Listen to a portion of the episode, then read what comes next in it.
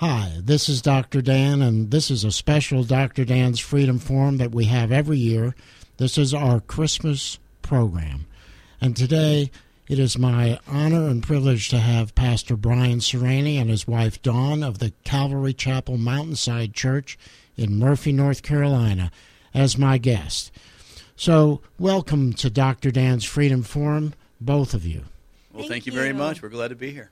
You know, family is such an important part of Christmas to me. Obviously, there's many aspects of Christmas that are important, but family is really key because it is a family holiday. It has family meaning.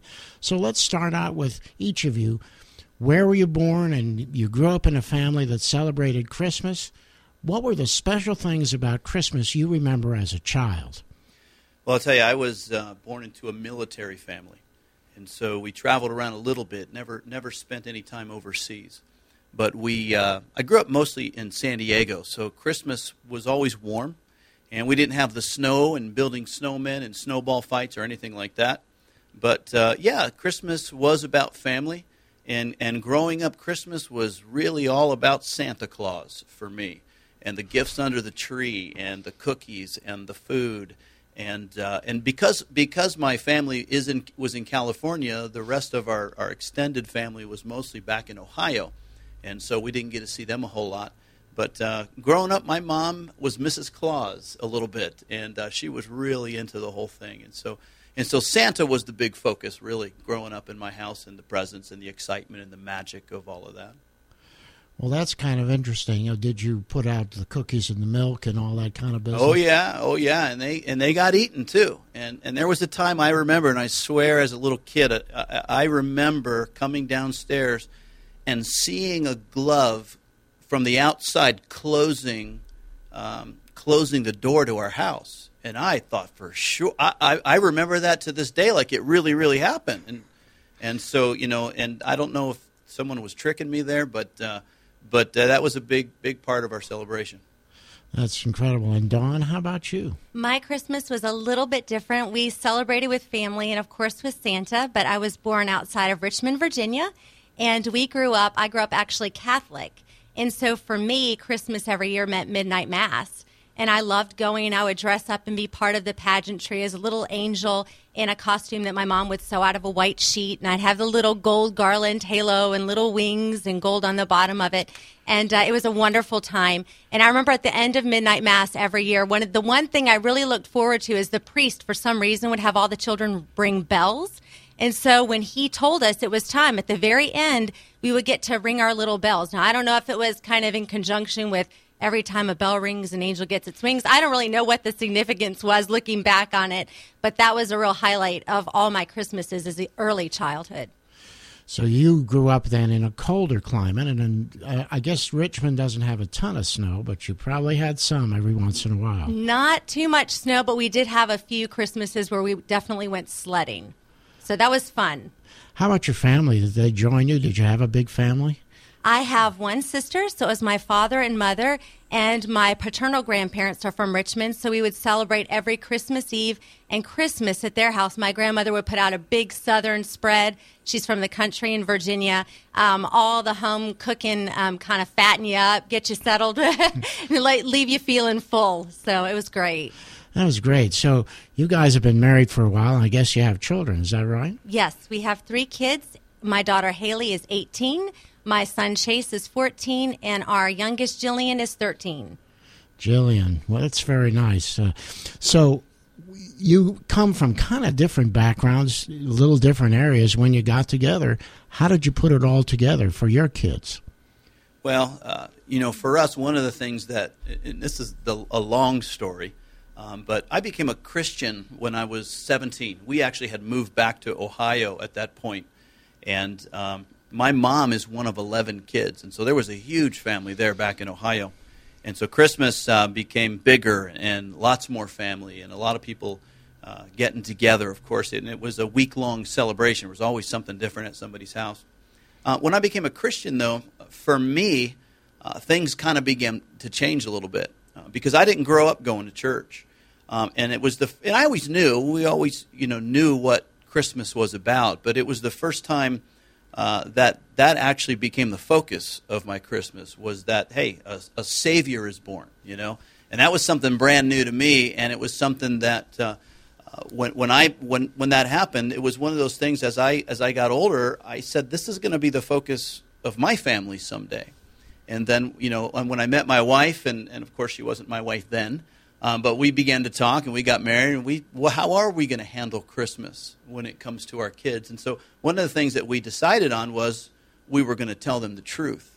And um, and when i say that um, that was going to go against what my, my mom mrs claus and, and, as a matter of fact when we told her she was sitting on the couch of uh, in our house and she grabbed her heart like and faked a heart attack and fell onto the floor that we were not going to do this whole santa thing and so what we decided was to make Jesus and, and of course him coming into the world, that was going to be the focus of our Christmas. Now what we didn't do though is we're not anti Santa Claus, and we never were that. We always treated Santa like Barney or like Mickey Mouse. Uh, uh it's fun, it's fine, you know, but it's not going to be the focus and it's not real. And you can tell the, the story about you felt like you were lied to, Dawn, when uh, when you found out there was no Santa? I remember when I was eight years old, and like I mentioned earlier, Christmas for me, a lot of it centered around the church in the in the Christian celebration. But I remember when I was eight, that was kind of the last year I believed, and my mom really pushed it hard. And I got a letter from Santa, and she told me she saw Santa. Well, a few months after Christmas, my sister found the wrapping paper that Santa used to wrap our gifts upstairs. And I just remember I kind of had a little mini crisis at eight, and I thought, well, my goodness, if Santa isn't real, is Jesus not real? And so for me, that uh, that's made a huge influence on how we celebrate with our kids, and just really keeping Christ at the center. And like I said, I mean, my kids have pictures with Santa, and that's kind of fun stuff. And we're not anti, like Brian said. We try to have fun and keep kind of the the um, the spirit of Christmas alive. And we love Rudolph the Red-Nosed Reindeer, all that stuff. But but but essentially it centers around Christ. And every Christmas morning, before we open presents or do anything else after breakfast, Brian always reads the Christmas story to our kids. So um, that's that's how we try to keep it very focused. You know, that's kind of interesting. What you're basically saying is, as growing up, you had one focus that is different. That when you then grew up and had a more of an understanding of the meaning of Christmas, things kind of changed. It changed from a midnight, a focus of midnight when either Santa Absolutely. comes down the, the chimney or you go to church. Uh, it changed to something that really has a lot more meaning, a lot more meaning for all of us, not only on Christmas Day, but every single day Absolutely, and every single night yes. of the year. That what that to me is what is really fantastic about growing up. Yes. Is you really get to gr- experience something of such incredible meaning. So that's really a natural segment. And I'm talking to Pastor Brian Sereni and his wife Dawn of the Calvary Chapel Mountainside Church in, in Murphy. And by the way, I have been to their church. His sermons are incredible. I highly recommend that you attend church, listen to his sermons. His sermons, to me, are what sermons should be. They instruct you, they teach you, and they inspire you. Uh, and that to me is a very important part of listening to someone with great knowledge. But so at this point, let's talk about um, let's talk about the meaning of Christmas. I mean, that's what we're really talking about here. You know, in our country, everything is so secularized. There's such a push, a push away from morality, away from black and white, black being right and wrong uh, morality, to a sort of a gray area where morality is not really that important to a lot of people, and it's very secular. And to me, that's a, a major failing uh, in our society because if you don't have that anchor of right and wrong morality, you really don't know what's right and wrong. Uh, just Absolutely, to say straight yeah. out. So, Christmas to me is sort of that that start, that nut of where morality kind of blooms from. So, what does Christmas mean to you from a religious standpoint? Well, I think for me, I think of the verse, and um, you know, when the angels showed up to announce announce the birth of Christ, one of the things they said was peace on earth and goodwill toward men. And all you have to do is uh, is turn on the news or pick up a newspaper and see that that's not really that true as far as on earth. There's not a lot of peace and there's not a lot of goodwill. It, it happens, no doubt, but uh, there's a lot of unrest. We've just seen it in our own country. We've been watching it in the Middle East. Um, you can see it uh, as, as, as, the Ukraine fired up there, and it's still going on. And, and, and, yet, and yet, here's this scripture that says, hey, peace on earth, goodwill toward men. And what I always look at that, and, and as I, as I kind of digest what's being said there, there's no doubt about it. When the angel said that, that was very, very true.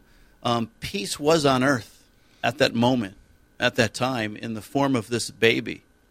But what's happened is, and, and kind of go into what you said, is the majority of the world, it seems, and more and more, um, I see it in our country, and I even see it in churches. Is there just seems to be uh, a, a pushing away of Jesus, you know, who is our peace. The Bible says, and I look out and I see I see the world calling out for peace, and I see you know every every beauty contestant pageant contestant you know that's on their that's on their docket. We want world peace. That's always the joke. And i remember the john lennon song song give peace a chance. There were peace marches. There were peace movements. Everybody wants peace.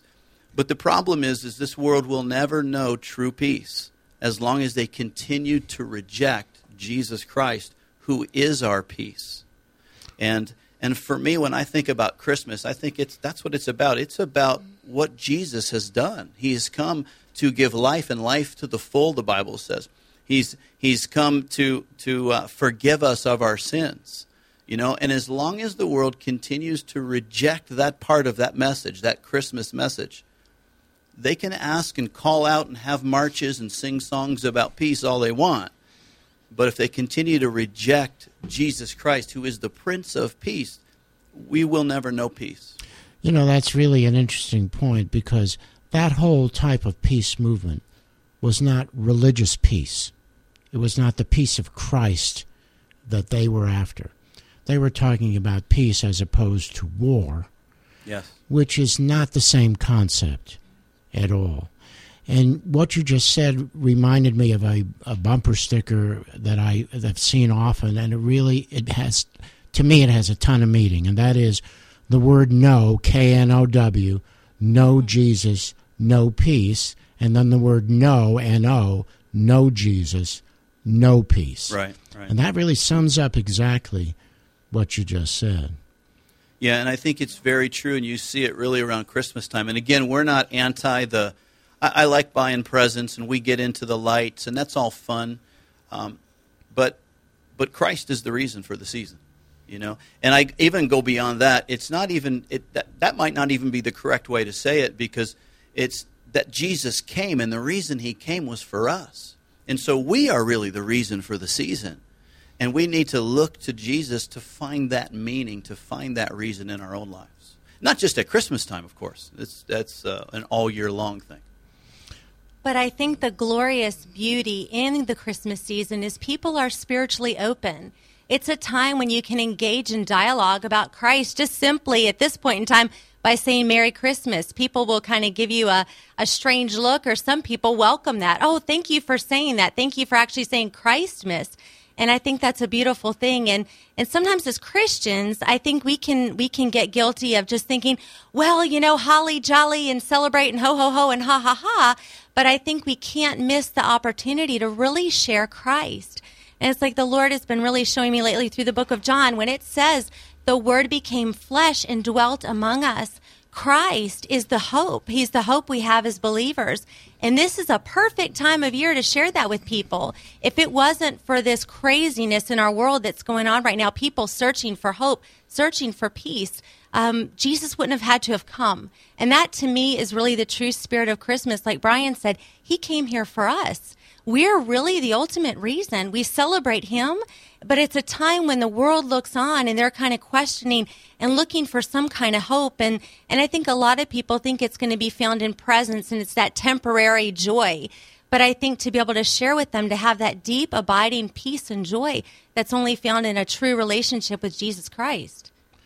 You know that that's really important what you just said because you know, with political correctness run amok in this country the way it is, when people feel afraid to say Merry Christmas, which to me, when you say Merry Christmas, you are you are handing you're handing a cross to another person. You are you are speaking of a bond in Christ that you have with another person.